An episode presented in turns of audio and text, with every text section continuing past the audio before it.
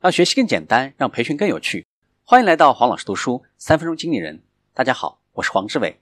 我们继续分享，确定你的商业模式。我们来看商业模式与故事论的关系。讲故事的重点是放在商业的过程上，它跟商业模式的基础是一样的，但是它们之间又有不同。商业模式是一种机制，可以被反复的利用，而故事论里的故事不是一种机制。它只是一次性的战略，不能够被反复利用。例如，在武术里面，比赛进程和招数是有区别的。招数是按照一定的路数完成的定式动作，相当于商业模式；而比赛进程则相当于故事。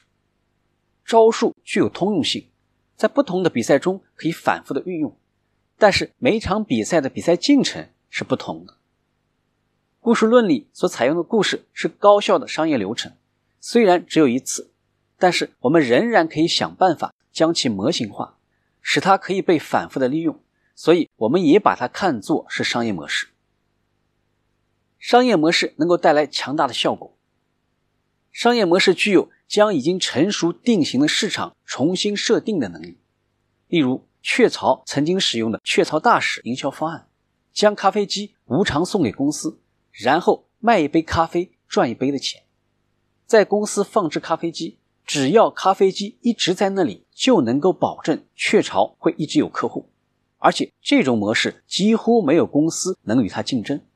这样的商业模式改变了咖啡贩卖的基本模式，为雀巢长期停滞的咖啡产业带来了生机。商业模式也是创业公司的制胜法宝。保险窗口采用的是与多家保险公司以及保险代理签约，在店里作为顾客的代理人，帮助顾客挑选最适合自己的保险公司的商业模式，获得了巨大的成功。今天的分享就是这样，请关注黄老师读书，每周您都将收到我们推送的黄老师读书的文字版本。给我三分钟，还你一个精彩。我们下期见。